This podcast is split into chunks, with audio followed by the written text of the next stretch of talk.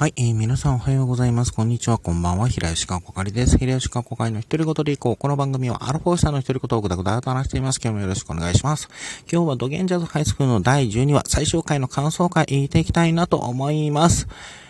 はぁ、よかった。うん、最高でした。今回ドゲンハイは結局、テーマの話からすると、3期って、まこちゃん、主人公のまこちゃんが、変わりたいということでヒーローになって、いろんな経験を経て、ヒーローとは何かっていうのを、学ぶという、それ、気づくっていう話でしたけれども、まこちゃんが本編でも言ってましたけれども、大切な人と一緒に生きるために、この力はある、それがヒーローなんだっていう、セリフね、あそこもすんごく好きです。うん。で、その言葉にあるようにですね、自分このドゲハイでは、まこちゃんだけではなく、実はこの周り、に出てくる、キャラクター、りょうこちゃん、あきねちゃん、まこさんのママさん、てつくん、大輔くん、いっぱい、細川先生いますけれども、いろんなキャラクターも実はヒーローの素質があるみたいなことを言いましたけれども、もっとシンプルなことで、人間は人間誰もが誰かのヒーローになっているということですね。例えるならば、例えばお子さんは、お子さんにとってお父さんお母さんはある種ヒーローなんですよ。自分を支えてくれる、自分の、生きることに対して、自分が、日々生活している中で、尊敬したりとか、ちょっと情けないところを見せたりとかもありますけれども、そういった部分も含めて、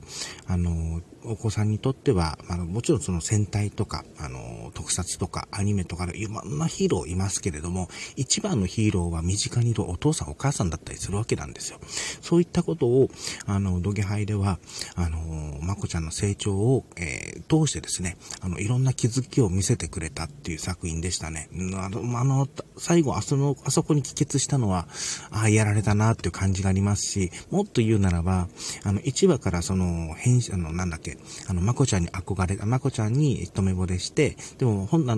当のまこちゃんも好きな、大輔くんが、最後というか終盤でね、やばい仮面の前に立ってまこちゃんをかばうシーンとか、あそこも胸熱でしたよ。うん、一つ前の話で、田中くんに勇気をもらったんだからっていう、ということで、まこちゃんの前で、守ったりとかさ、あそこ、ドゲハイの1話で、カツアゲされてるてつくんが、カツアゲされた、大輔くんが、まこちゃん、りょうこちゃん巻き込んでしまって、で、かばうじゃないですか。自分はお金持ってないって話したら、てつくんが、じゃあお前らお金持ってんだろうって、まこちゃん、りょうこちゃんに標準を変えたときに、彼女たちは関係ありませんって守ったじゃないですか。あの子もちゃんとヒーローの素質あるわけなんですよ。で、それを、自分は弱いからって言ってたんですけど、そんなことないんですよ。そんなことがなければ、1話であんなことはしませんし、最終話で1話と重ねるようなシチュエーションでね、より強いはずのやばい仮面にね、あそこまでガンといってね、そこはどかない、絶対に嫌だっていう。あの表現は好きでしたね。しかも絶対に嫌だっていう言葉はドゲンジャズの1期の1話の田中くんのセリフとも重ねてるっていう部分もあって、もう胸熱でした。うん。その後にね、まさか同じ絶対に嫌だってセリフがね、まさか後にちょっとね、逆で使われると思いませんでしたけれども。はい。で、まこちゃんの成長も本当良かったですけれども、切れ子周りもね、よかったね。うん。切れ子はもう最終的にはやはり、ヘシキリハセベを封印する。自分の身を、使って封印することをもう最初から考えてたと。なんだけれども、話している中で、切れ子の中では、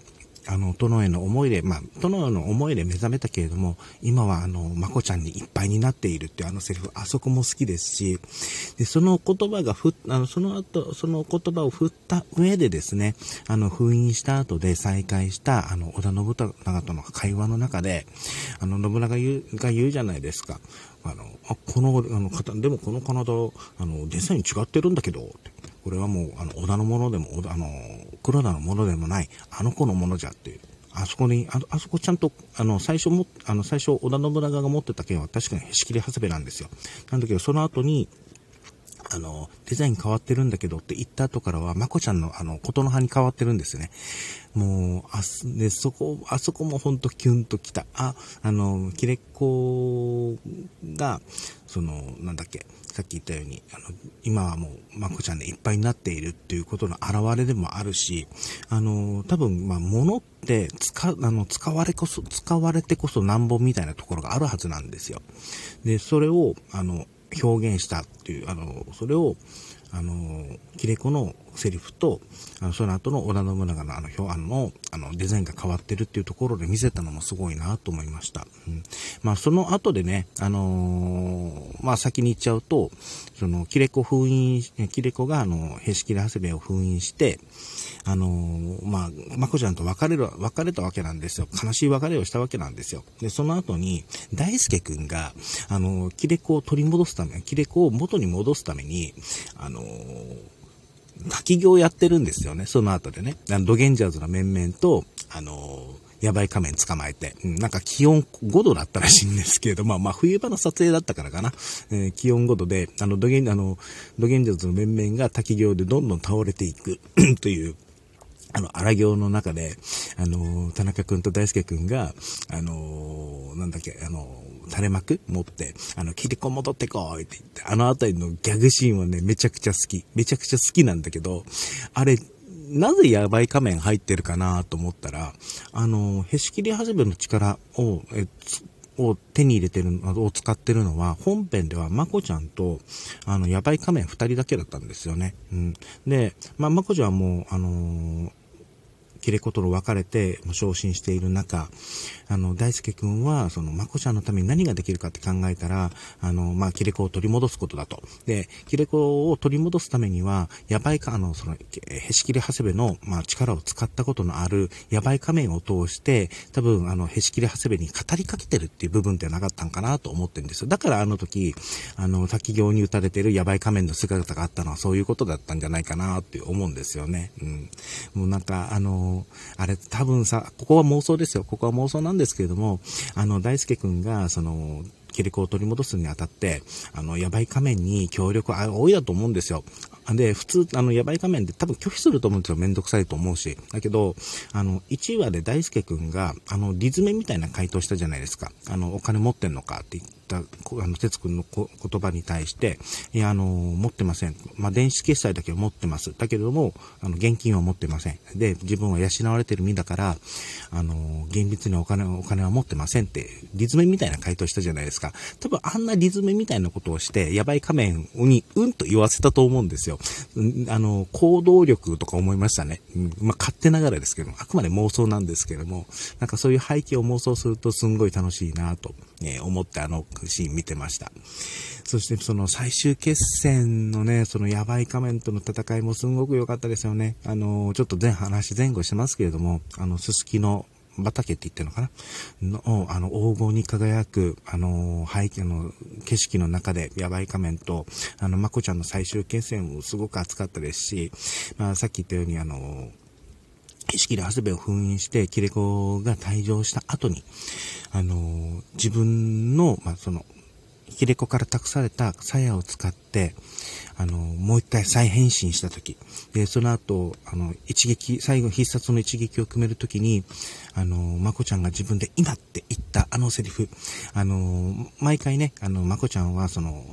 必殺の一撃を加える時に、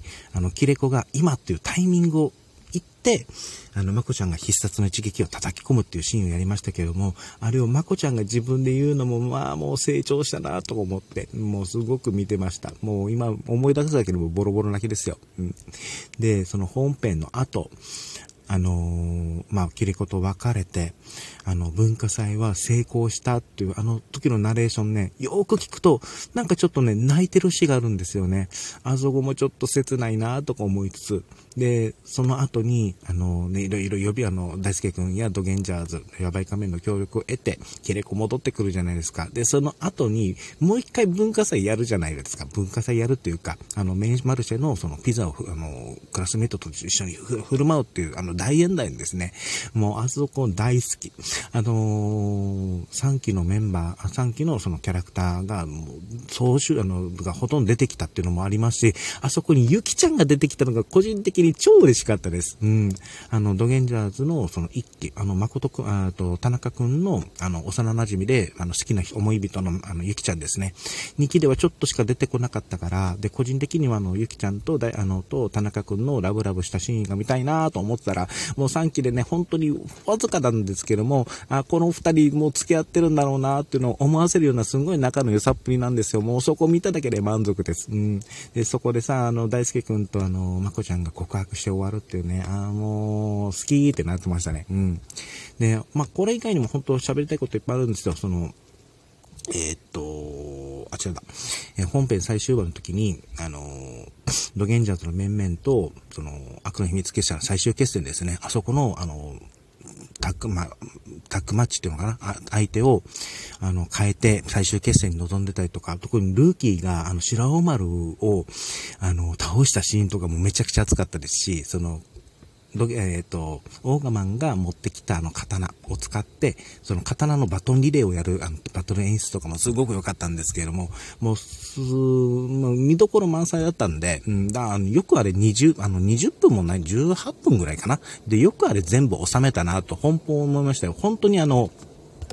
ちょっと今途中、まあ、音がうるさかった止めたんですけれども、本当最後にですね、大丈夫、最後には全部元さやに収めましたね。もう本当好きでした。はい。ドゲンジャーズハイスクール最高でした。あ、クラウドファンディング投資したよ。はい、参加したよ。はい、これで終わりたいと思います。お相手は平吉過去会でした。最後まで聞いていただいてありがとうございました。ドゲンジャーズハイスクール最高でした。それでは失礼します。